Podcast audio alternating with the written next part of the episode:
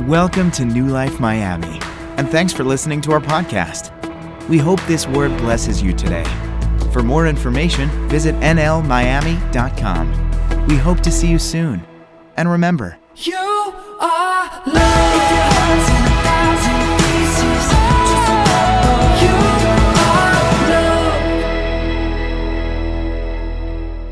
are. Amen. Well, it's good to be here this morning.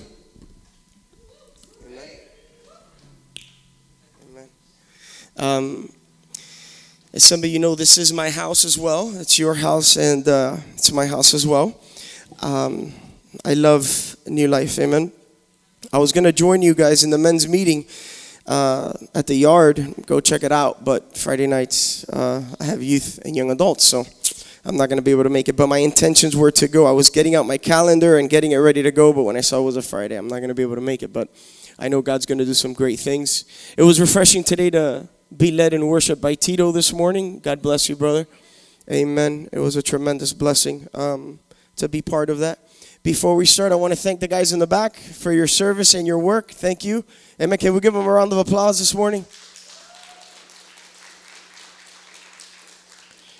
Amen. So um, I heard your your uh, your uh, sermon last week. I, I actually got a, uh, the beginning stages of Go For It in, in the missions trip. I know that you guys are aware of that since uh, Lou and Pastor Regal did go with us. It was a tremendous blessing, and within that trip, uh, the Lord gave a, a, message to Pastor Regal that was definitely inspired by, by the Holy Spirit. And um, I know that he shared it last week. I, I actually um, caught it um, this week as well. The interesting part of that sermon was they caught him leading the worship song, and that was classic. So if you haven't heard that, that was classic. Regal used to lead Poderoso all the time at New Life. Remember that? Um, as a matter of fact, I woke up Anika in her sleep this morning because I was re-listening to it, and I said, "Listen to this." She, she was half asleep, but she started laughing because uh, Pastor Regal was leading you guys in worship. He is amazing. Amen. So today's title is "Go for It Part 2. Go for It Part Two, and um, I know that when Pastor Regal was sharing, he mentioned um, two things that I want to catch and then go from there. And he talked about going for it, dealt with, and he used the book of John, and he talked about how it, it, it used a sense of obedience on our part and faith on our part to take this step to go for it. And we can say amen with that this morning. Amen. Obedience and faith to go for it. The message was, was uh, amazing. And, and I just want to grab that and, and go from there. And, and I just want to share my heart with you because God has been speaking to me in regards not going for it, but you know, there are things that go against our going for it. And today I want to talk about something that the church sometimes doesn't speak. And, and if you don't control it or do it right, it, you could get a little crazy. And, and I want to talk about taking risks. Amen. And when you say that word risk, it really goes hand in hand with faith. It really does. Um, the definition of risk is this the potential of gaining or losing something of value. And, and I don't know about you guys, but this morning I want to talk to a people who are risk takers to take the risk because in order for you to go for something, you definitely have to take a risk. You have to have faith and you have to go out beyond what you know, beyond what you've experienced, beyond what you're trained for, just beyond the norm so that then you could go and experience that thing that God is calling you to do, right? So this morning, I want you to be with me at a place where you, you, you could build the courage to take risks and to have faith and to recognize that God is calling us for more because that's what going for it is, is all about. But I want to be real because I'm a real kind of guy. Can you say, Pastor, be real? I'm going to be real. Everything in life takes a risk and takes faith. You might be saying, well, Pastor, you know, I don't have much faith. No, no, you do. If you drive a car in Miami, you have faith. You know, back in the day, we used to drink water from the hose. Remember, Tito, back in the day? And we used to turn on the faucet. How many people were from the generation that drank water out of a hose? Can I see your hand? Right. Everyone else is looking at us like saying, You are crazy, right? But when we used to turn on the hose and the water, we didn't give it a couple seconds for it to run out, did we, Tito? No, we just turned it on and we just put it to our mouths. We didn't know what was in the hose. That was faith. Just putting it on and just putting it to the mouth and just, you know, gulping down water. There, there's a lot of things we do in this life that take a lot of faith, but really we don't categorize it as faith because it's normal to human nature. But today, I, I just want to be real with you here today. Today, there's a lot of things in life that if we don't take risks, we will never experience greatness in the Lord. And as we live our lives, I, I- don't know if you've ever seen yourself in a position where you've wanted to laugh before. And you really you wanted to laugh with everything that you had inside, but there was a risk before you. You didn't want to look like a fool, but you really wanted to laugh. Maybe you have a, a quirky laugh, or you, you, you know, you just wanted to laugh, but you don't because you feel maybe you may look foolish. What about that moment when you felt like crying, right? And man, God has touched you and God has brought a word for you, and you just feel everything within you to cry. Spouses, maybe there's a moment where you really have no words to express to each other, and, and really all you want to do is just cry and, and let it all out through your eyes because it's okay to do that. But there's a risk in that. You know what that risk is? You're going to appear weak. Have you ever seen an individual that something is tugging in your heart to reach out to them? They look lonely. Maybe they're begging for money and you don't want to give them money, but you want to go there and show them affection and comfort, or somebody who you know is going through something, struggling, and you want to go out there and, and reach out to them, but you know, there's a risk in that too. You're putting yourself in a vulnerable position. You know, I've been at a place where I've always uh, thought expressing my feelings is a good thing, where I want to express my, my feelings to somebody and I want to share how I truly feel. And, and a lot of times that liberates us from what we feel. But there's a risk in that too, because you're going to expose who you really are. What about love? I mean, we sing about it, we talk about it, you say love, and anything feels good. You know, it just is what it is. It's a powerful word. But there's a risk in loving, and it's rejection. You know, the life we're living today is a tremendous blessing. Living life, breathing, and experiencing the joys of, of every journey life brings in whatever age you're at from high school college you know out of college career seeking engaged marriage after marriage children there's it's life but there's a huge risk in life. And there's so many i just didn't jot them down you know. And my last one as i prepare you here um, you know, hope is a very powerful thing. To hope. It's powerful, man. You know, hope conquers the unseen. When you look at your spouse and you don't see anything, but you hope for them. When your child is a certain way and you don't see what you want to see or what God has promised to you, hope will transform your situation into things that only the Holy Spirit can do. And that's what hope does. Hope will bring a smile in the midst of sorrow. Hope changes exactly what we sung about today. Hope is a powerful thing. But there's a risk in hoping, and that's you being let down. you know, in life, it's a hazard to not take risks. It's a hazard. You may be saying, wait one second, it's more of a hazard to take risk than not to take risk. And I disagree with you because if you don't take risks, then you're not really living life. The person who, who, who takes no risk does nothing, has nothing, and is nothing. If you don't go for it, you'll never achieve anything. But to go for it, you must take a risk. You must come to a point in your life to recognize that as Pastor Ego shared the examples of David, and you guys shouted, I think Ali shouted out in the background, Jesus, and people were just shouting Mary and all these people. All that stuff is correct and it's right. And yeah, they went for it, but you know what? Behind the scene and in this mind, there was a risk that every individual had to say, Am I gonna do this or am I not gonna do this? Because if I come down from heaven unto this earth, they're gonna reject me. Because when I conceive this baby, they're gonna think I'm a whore. But when I go up against this giant, this giant has slayed everybody. Every individual that went for it at one point or another had to make a decision. Do I take the risk? Give the Lord a clap offering this morning, amen. It's true that the person who takes no risk may avoid suffering and sorrow. It's true. The individual who doesn't take the risk and, and lives by sight and ignores faith, they will experience any suffering or any sorrow. But I'll tell you one thing they will not learn, they will not feel, they will not change, they will not grow, and they will not live. The definition of risk, once again, as we've covered some of these, some of these uh, terms and, and, and stuff, it's to gain or to lose. And when you hear that, what do you think? To gain or to lose? What do you think about that? Just shout it out, anybody, participate here. When you hear that, it's to gain or to lose. What jumps out at you?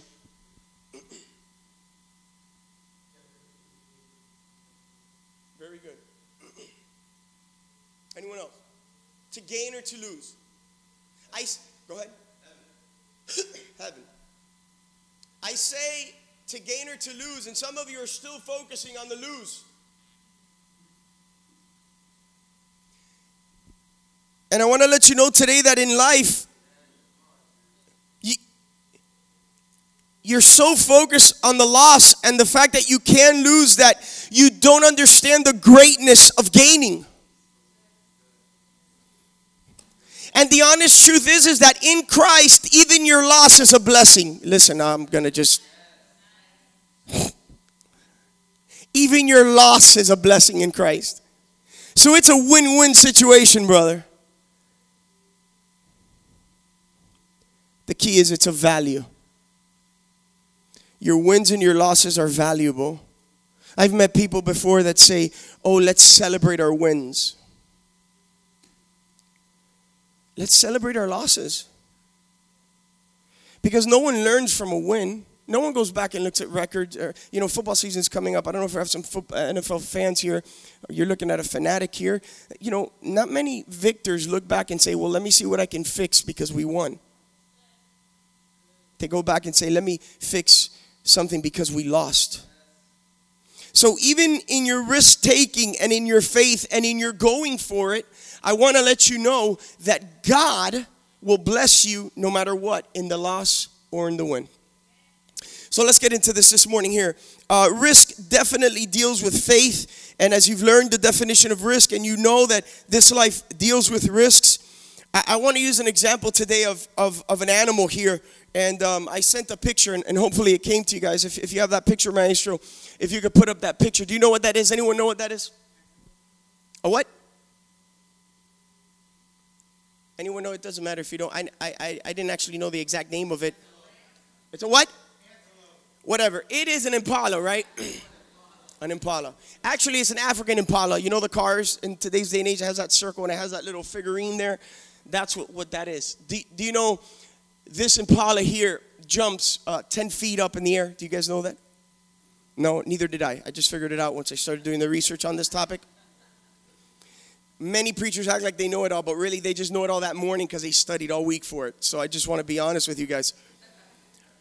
The impala jumps 10 feet up in the air, and uh, this is, I'm not lying here, you can go look it up. 10 feet up in the air and 30 feet horizontally. Somebody say 30 feet. 30 feet. Maybe you looked at this picture and you said, man, you know, um, I've kind of seen it before, but I just can't put the name to it. Well, you probably saw it before because these guys are in, in the zoo. In the zoo. Why, why am I saying this? Because in the zoo, if you've been to the zoo, you'll notice that what's holding these individuals in a secluded area is a three foot fence.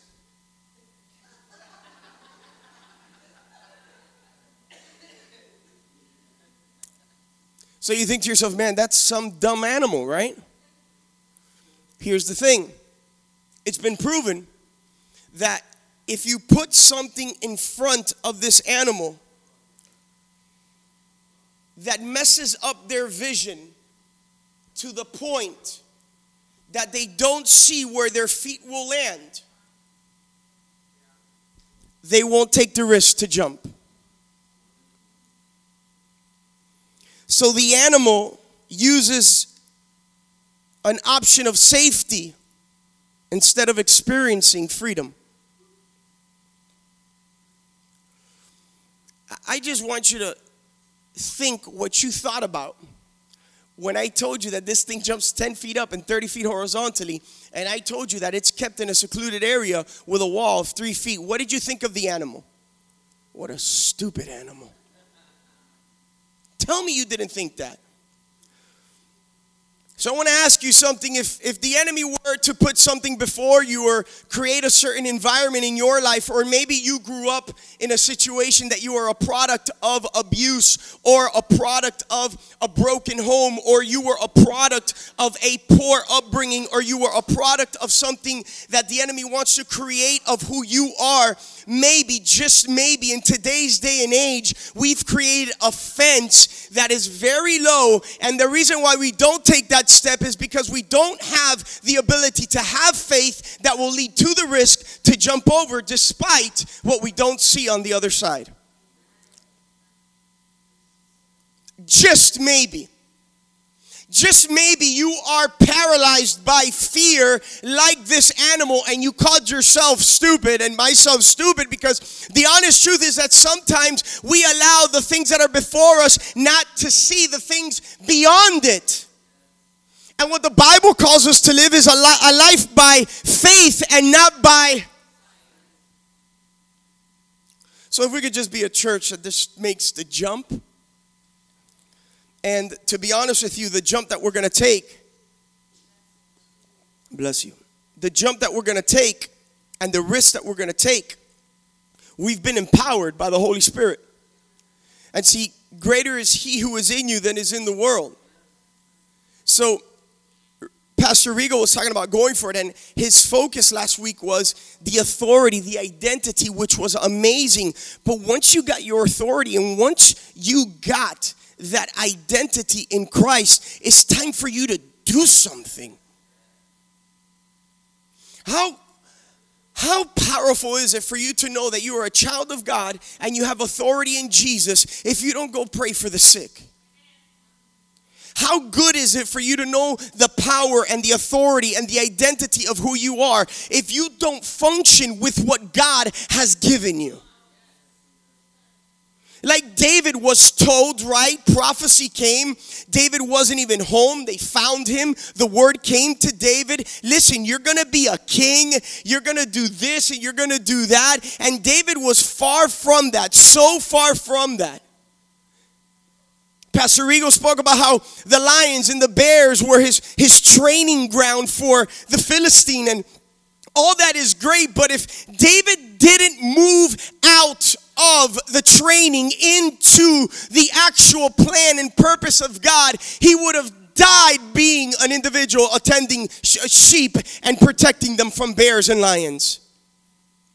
So today, my goal here, as I've I've given you an introduction and I've set you up and I've given you some definitions and some examples, is to get into the Word of God and see individuals that not only recognize their authority, their power, but they took a step in what God had given them.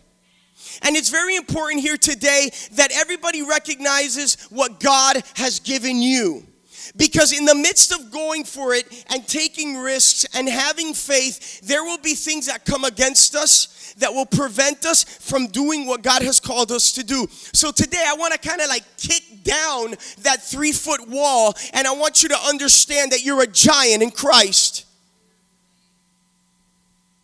So, there's a parable in the book of Matthew, chapter 25, and we're going to read through these verses. It's verses 14 through 30. I'm going to read straight through these 15 verses, so bear with me. And then I'm just going to jump back and forth. But I need you to listen and read with me so that we could be on the same page. Can you say amen? All right, Matthew chapter 25, verse 14, it says, the parable of the talents. And we'll, we'll get into this and we'll talk about this. And I promise you, I'll put all this together and hopefully the Holy Spirit will do something in our lives here today. Amen. Verse 14 says, For the kingdom of heaven is like a man traveling to a far country who called his own servants and delivered his goods to them. Very important in verse 14 that the kingdom of heaven is like. So, this is a parable, something supernatural to explain something physical, right? Understand that what the parable is teaching us here is that the individuals, what they possess is not theirs. It's not theirs. It doesn't belong to them. Somebody else gave them something. Verse 15, and to one he gave five talents. Scream with me, five talents. Scream like there's a thousand people here. Five talents. There we go. And another he gave two talents. Scream that, two talents. And to another he gave one talent. Say that, one talent. Now, I want you to listen very closely here because it will remove every frustration in your life. I'm telling you, every frustration in your life, at least when it comes down to this situation. It says, He gave to one to each other according to his own ability. How many of us know that you have your own ability? I'm going to keep going because then I, I, won't- I, won't- I'll just stay there a long time. And immediately he went on a journey. Verse 16.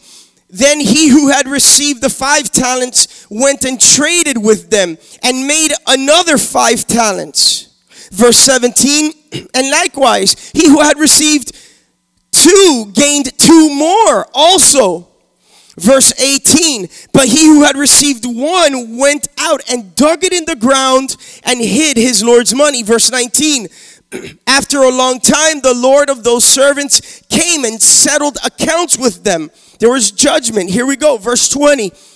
So he said, li- li- listen, listen to this. So he who had received five talents came and brought the five talents, saying, Lord, you delivered me five talents, and look, I have gained five more talents besides them.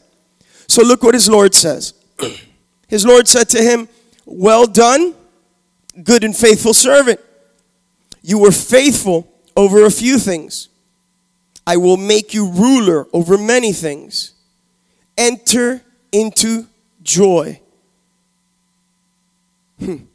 Verse 22 He who received two talents came and said, Lord, you delivered to me two talents. Look, I have gained two more talents besides them. Now look at verse 23. His Lord said to him, Well done, good and faithful servant. You have been faithful over few things. I will make you ruler over many things. Enter into the joy of your Lord. I- I'm going to stop here because I want you to see something real quick. Might open up your eyes a little bit. One has five. Who, who wants five? Can you raise your hand if you want five? Come up, buddy. Come here.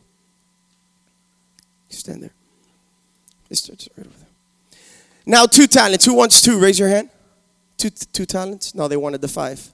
You moved. Come on, girl. You got two. You're going to be happy you raised your hand, I promise. Who wants one talent? Come on, brother. You might be saying, man, um, I feel sorry for the one talent. And you know, the two talent isn't too bad, man, but I'd really want to be the five talents. You know, in today's day and age, you try to average out what the worth of a talent is. And if you Google it and you look it up and you do all the research and everything else, um, it, it, it's described into weight and silver and, and just the, the economic process of the Bible times. So one talent equals about $1.25 million. Don't feel bad for the one talent. And obviously, if one talent is $1.25 million, then we keep going onwards, and then you're, you're a little bit more of a baller in today's day and age, right? You, you, you're, you're going up. And then imagine the five. Whoa. This guy's taking everybody out to lunch after church, right? There's, there's a lot there. But I want you to see something where we're not talking about you yet, okay? We're, we're talking about the two and the five talent now. The five talent comes before the Lord and says, Hey, you gave me five talents and I gave you back the five talents. I, I'm going to give this back to you. And you, you got two talents and I'm just going to give back these two talents to you, Lord, right? And, and now the individual looks unto you and says, Good job, faithful servant. I want to ask you a question. Did the individual look at the five and the two and say, Well, you gave me five and you gave me two. I honor the five more? Did he do that? He didn't do that. You know what he did do? And, and the, the honest truth is that he didn't favor one or the other because their rewards were the same. Your rewards are the same. So the one who wanted the five just has a little bit more responsibility. And the one who has two fulfilled her responsibility as well. And it's awesome to understand this because in life, you're going to understand that when you present something to the Lord, if you do what God has called you to do, God is going to look at you and say, Good job, you're faithful. He's not going to look at the amount of people in the church. He's not going to look at the amount of missionary trips you took. He's not going to look about, uh, at, at anything but the fact that you took a risk with what He gave you and you did something with it. And when you do do that, depending on whatever level it is, eh, your ability, like we spoke about, then at that point, God judges you and says, Good job. So the woman with the mite that gave pennies to the Lord, that's why God looked at her and says, You're blessed. Because she gave from what she had. I encourage you today to understand as, as we're not even anywhere close to midway or halfway done, to understand that God is asking you to bring what He's blessed you with. God isn't asking you to bring Him what so and so is blessed with. So don't make the mistake and judge your offering and your production on somebody else. You may be seated. So then we're going to look at, at this other individual here that we don't want to be as an example. And I don't want you to, you know, use this as an example that you want to be, but we have to hear it. It just is what it is. Verse 24. Then he who had received that one talent came and said, Lord, I knew you to be a hard man, reaping where you have not sown, and gathering where you have not scattered seeds. Verse 25. This is how this person is expl- explained. I was afraid, and I went and I hid your talent in the ground. Look, there you have what is yours. Verse 26. But his Lord answered and said to him, You wicked and lazy servant. You knew that I reap where I have not sown and gather where I have not scattered seed. You know, the individuals that we're talking about today are individuals that were taking a risk. Individuals that had before them the opportunity to go for it. I, I want to let you know that we are these people here. God has blessed us and deposited in us something of great value, amazing value. And God blesses us and gives us our gifts, our talents, our salvation for a specific purpose.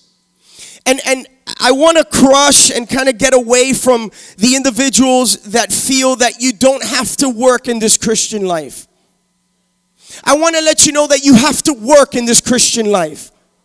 You know, I believe that there are Christians who hold on to the salvation bus ticket onto it so tight that they sit on the bus stop waiting for Christ to come or for their time to come up just to get into heaven when God has called you to make every opportunity here work for His glory and His power. And that's what it means to go for it.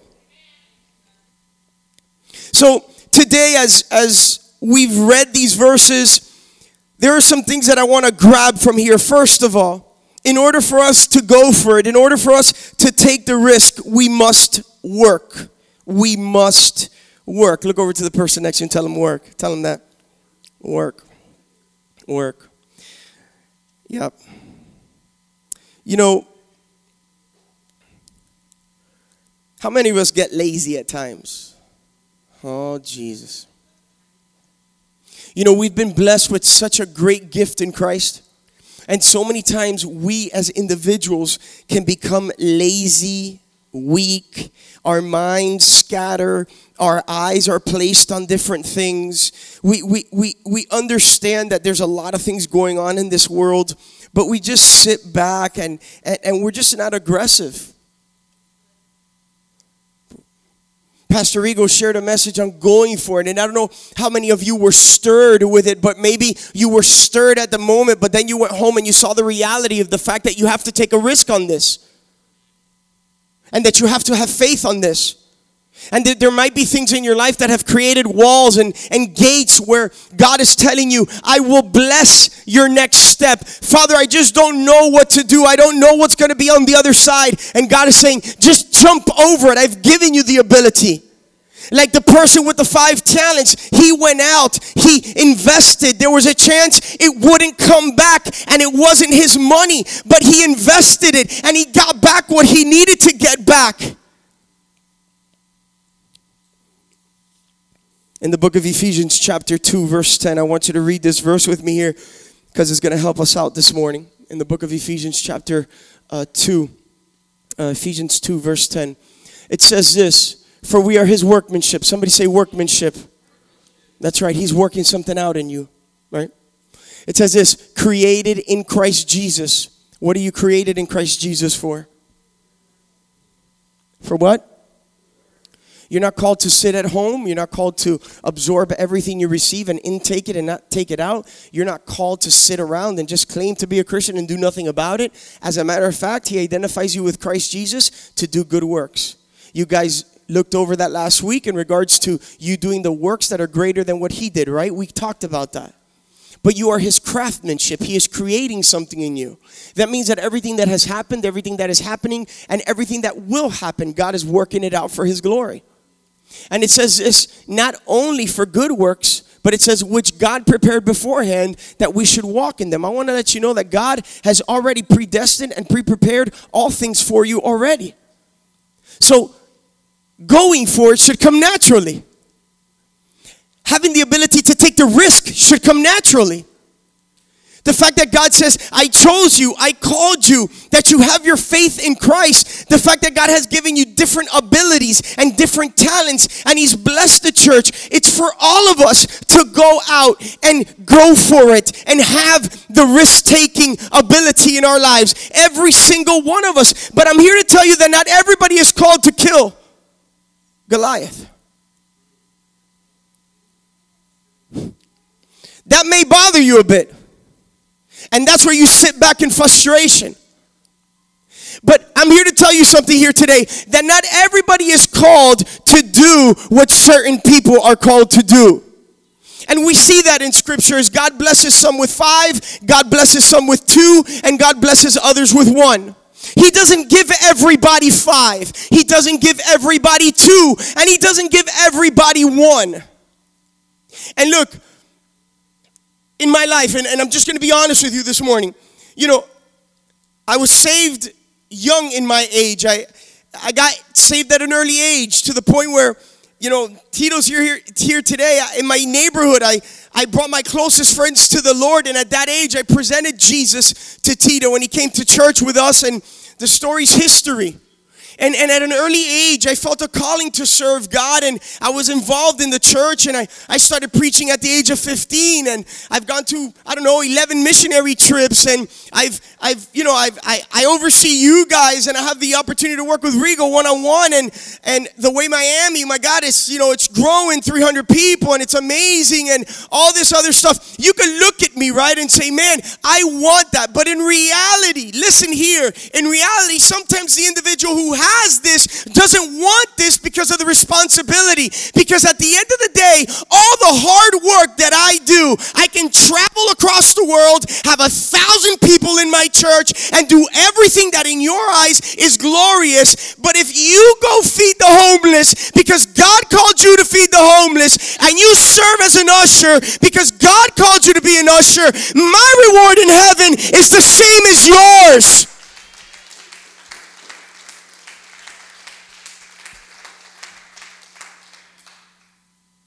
See how that works? So it's easy for us to go for it. If you bring it down to what God has called you to do. When I hear go for it and I see Mary conceiving through the Spirit, how many women say, Yes, hallelujah, glory to God? That's impossible for you. You know, you see the story of Peter walking on water. Hallelujah, praise the Lord. Let's walk on water. I have a pool at home. Jesus, I'm going to walk on water. And you sink right down to the bottom. I know that God has called certain people to do certain things that I'm not called to do. I do know one thing that what God has called me to do, man, I'm going to go for it. Man, I'm going to take the risk and do it because I know it's what God has for me.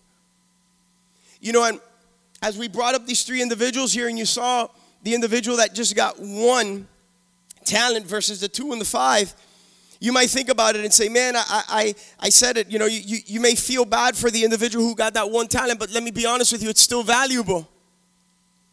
And you know, once you accomplish what God has called you to do with that one talent, then He will give you more.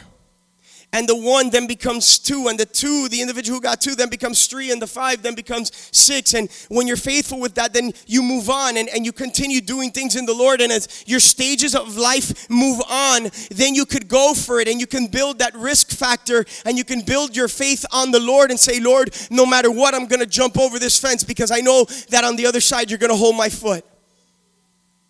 It's very important for us to realize that we are created to work for God, to serve God. And, and today, I, I, I hope that you look inside of your life and see God, where is it in my life that you're calling me to work in?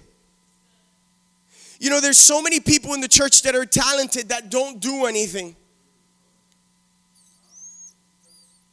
So many. There's individuals in the church who can sing like angels, but they don't want to give up their time to go practice. There's people who have a grace with children, but yet they, they don't want to miss anything in the service. There's people who have a tremendous personality, but you know what? They don't want to sweat outside parking cars. So you look at somebody else and you say, No, what I want to do is what so and so does because he's in the air conditioning and he does this and he does that and he gets a lot more recognition and all this stuff. And in reality, the recognition of man means nothing because at the end of the day, who rewards is God, not man. And you know what? The reward is the same for the person who speaks up here and the people who park cars out there. Give the Lord a clap offering this morning, amen.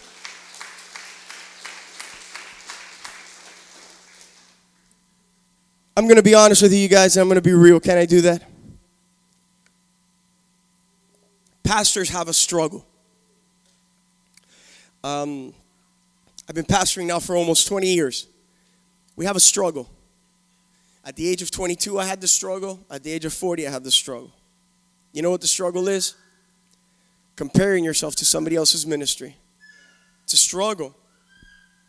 It's a struggle where people start ministries and in three years they have thousands of members and you've been ministering for almost 20 and you have 300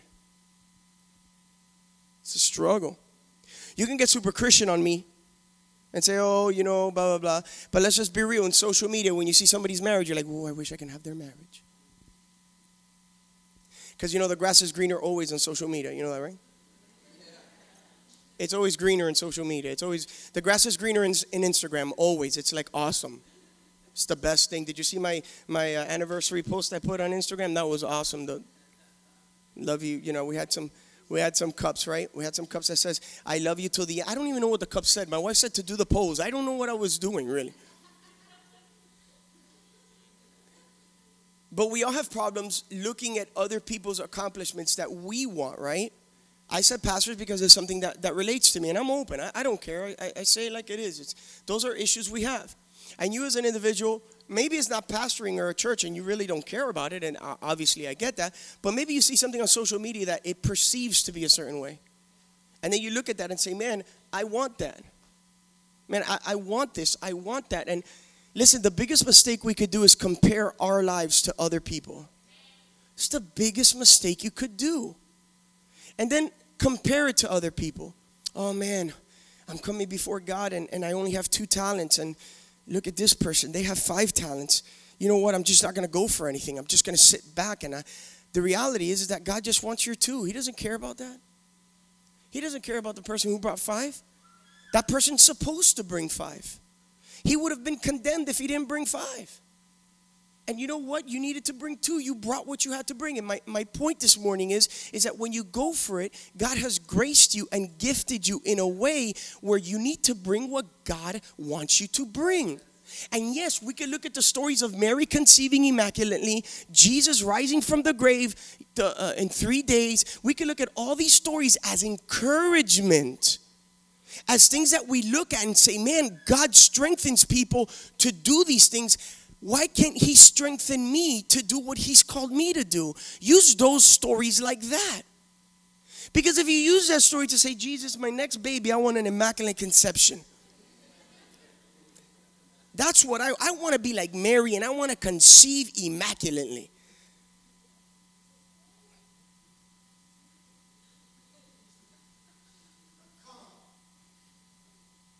Put on the GoPro, put on your iPhone, set it up and say, Jesus, I'm going to take this step like Peter did on your pool. Say, I will walk to the other side. Do it.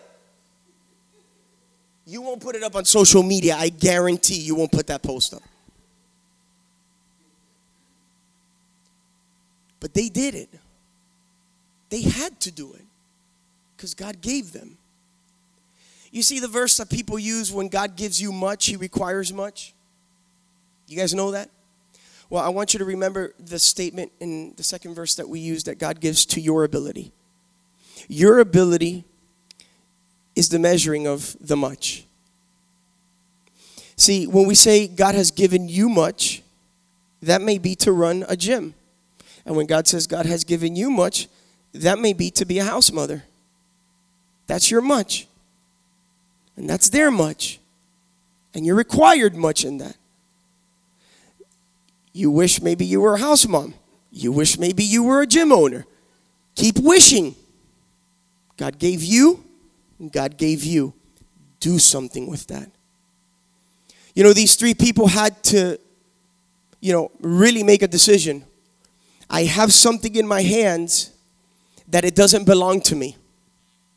Imagine if I wrote a check of 1.25 million dollars and I said, "Here's uh, here's this money and I've worked hard for this money. If you misplace this money or do wrong with this money, I will kill you. I'm going to give you this money. You ready? And I'm going to give you this 1.25. And then it goes on and on and on. I'm not very good with numbers, but you guys know it continues going on in millions. You have to make a decision.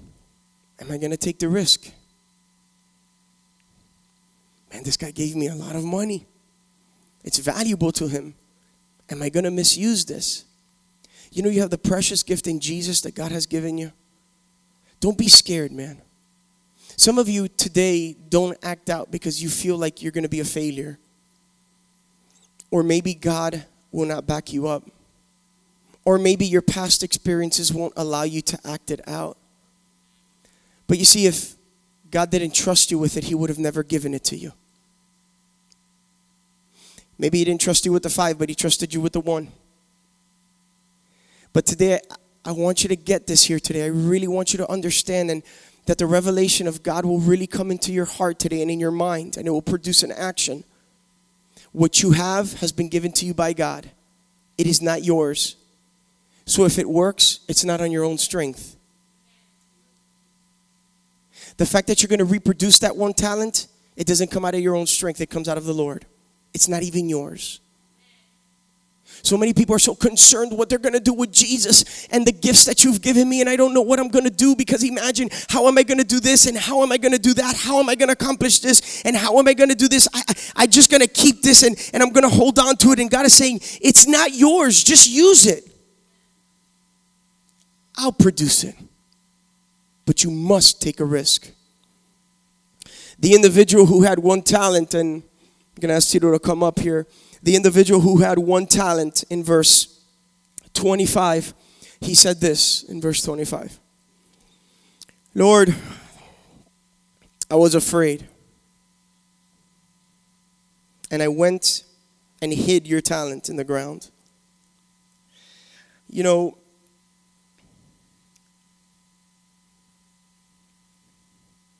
if I tell you today, a statement. I want you to tell me what you think about this statement.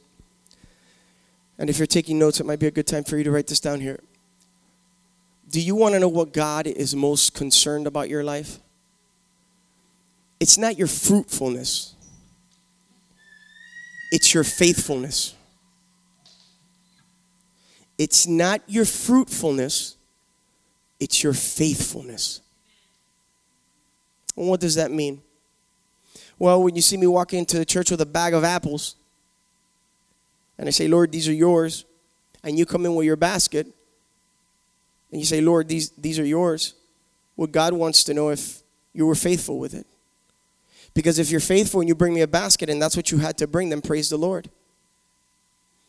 You know, if the person with five would have brought back 250, he would have been wicked and lazy as well. You know, God is more important in your faithfulness than in your fruitfulness. If you're more concerned on what you can do versus the reasons why you do it, you have a problem. If you are totally absorbed with being faithful with God, then the fruitfulness will come. It will come. One thing is sure that if you're faithful, you're fruitful. If you're faithful, you're fruitful. And that's what matters here today. Look, I wish I could stand here today and say, let's all go for it. The next mission trip, or I don't know, the next homeless outreach. Look, today I have an outreach at church.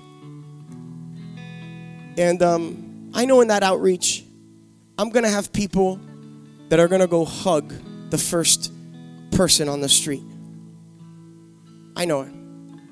I know there's going to be somebody in my church that's going to go up to somebody and they'd wash the feet of the homeless individual.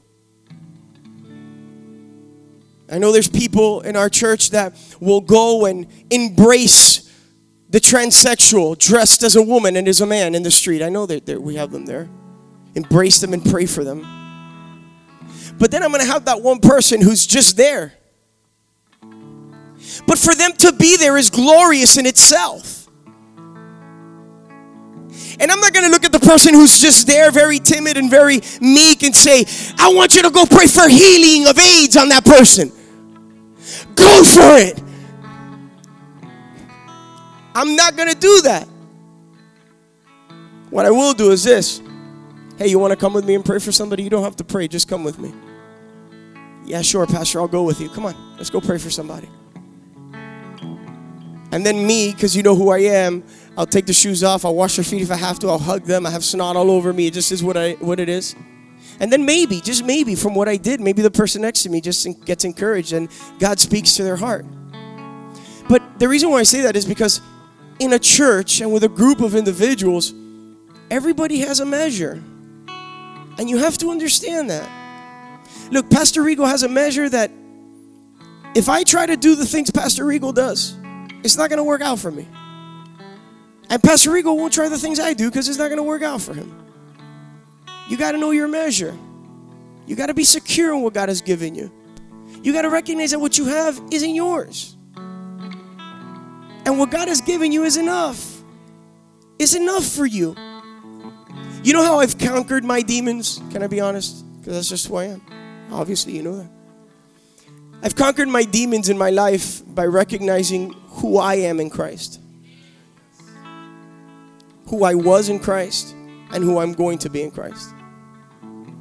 You're looking at an individual who was dyslexic, was on pills, couldn't read. A disaster, man.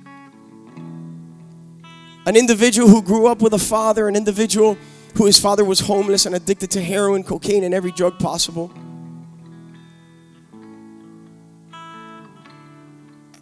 That's who I was. And if I would allow everything I've experienced to create a wall, forget about jumping, I wouldn't even have visibility to the other side. I'm not supposed to be married with a family. I'm not supposed to be. According to the numbers, I'm supposed to be divorced and in jail. Like my father was. I'm, not supposed to be here and doing this. Some of you are like, well, it was great. Uh, now that I know that, that's, that's, that's it for you, you know? Know who you are. Somebody told me this morning, I'm new here and I thought you were Pastor Javi. And it was awesome that she said that because I wanted to use this example. For those people who don't know, God joined New Life, which a lot of people here, I married them, I presented their babies. Um, um, this is my house, by the way. That's also my house. You guys mean a lot to me, you know?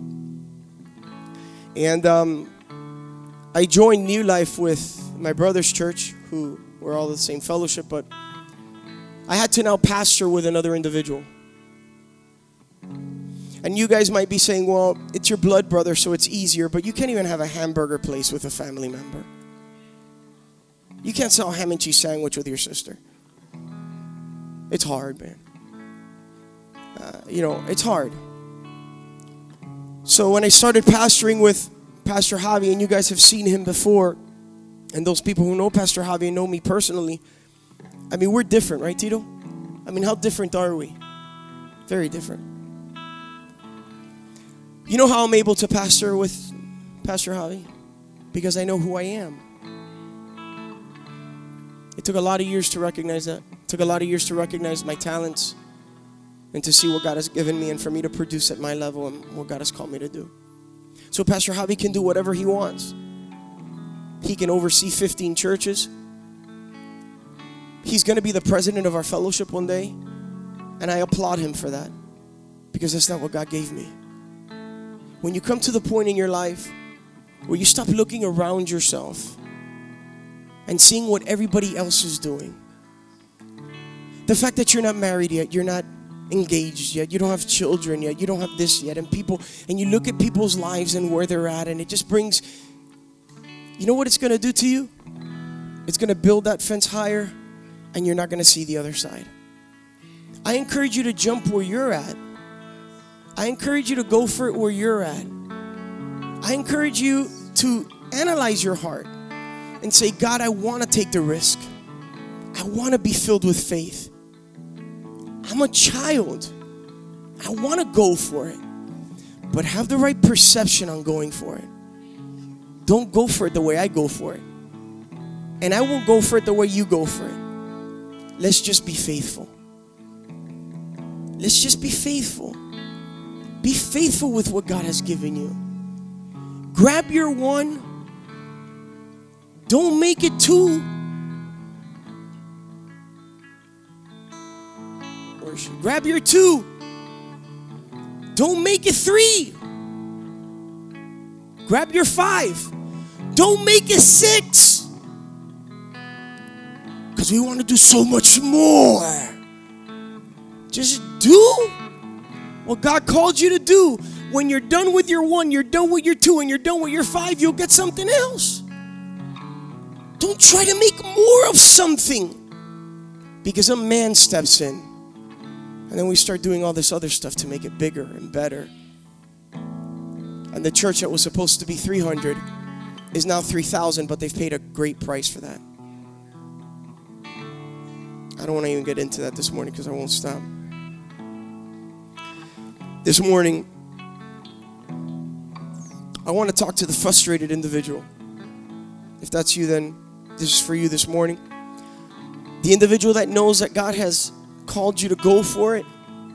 You've identified authority in Christ in your life, but you just haven't made the step to do it because you just are scared, you're fearful.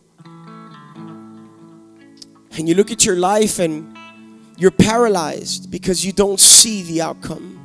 You will never see the outcome of anything in this life.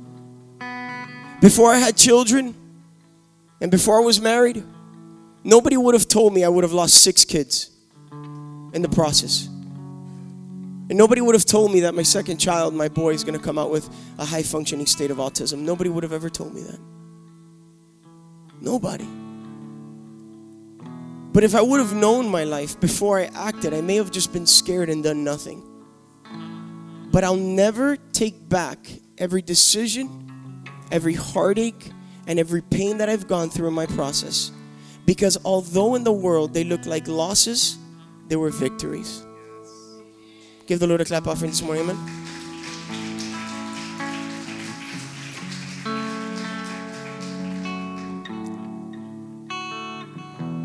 Can't. I look at Ali and Kevin's life as a testimony, man. And sometimes, if people were to tell you that your jump entails certain struggles, you won't jump.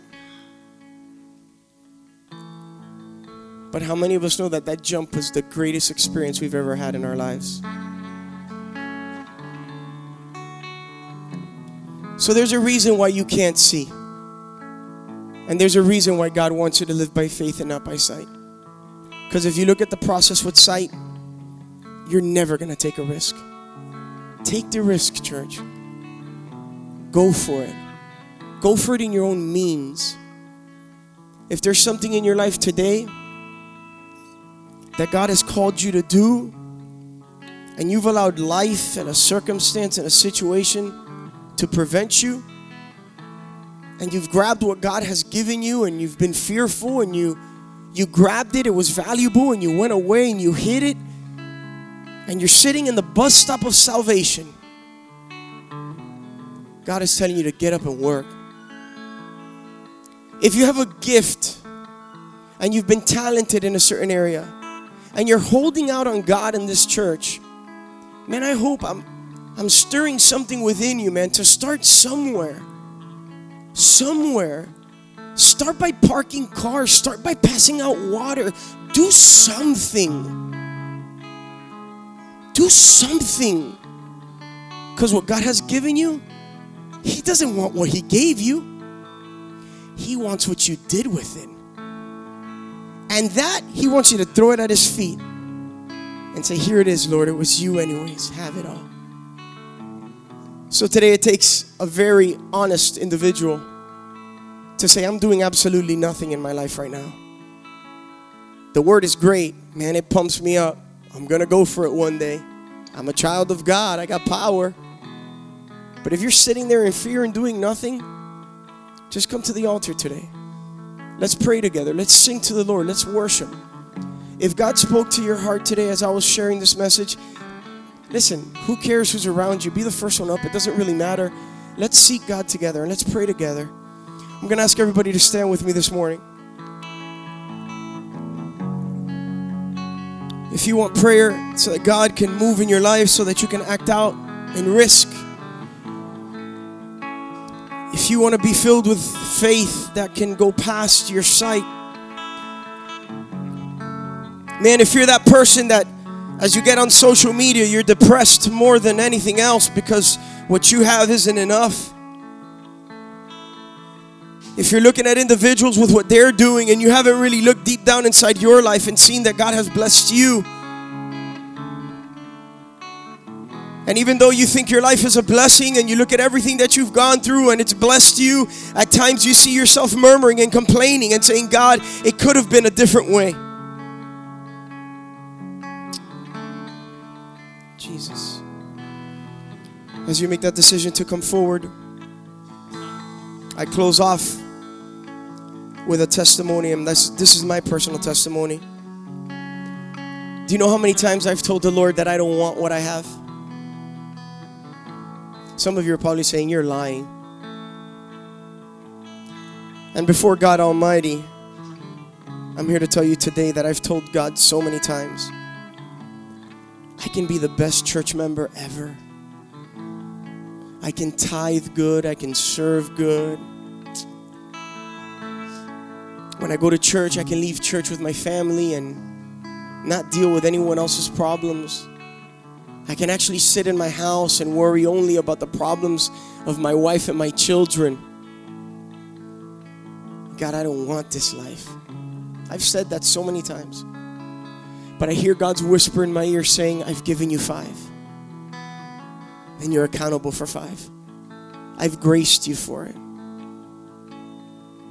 So today you may feel like you don't want what God has spoken to you. And God is telling you today, I've created you as my handiwork in Christ Jesus for good works that I've prepared for you before time. So if you need prayer today, let's sing this song. I'm not going to lead you like Pastor Rigo here. I'm going to let Tito take care of that this morning. But if God has spoken to your heart here today, come up to this altar, man. Fall to your knees. Come close. Come close. Let me know who you are. Let's pray together. And let's sing. Tito, can you lead us this morning?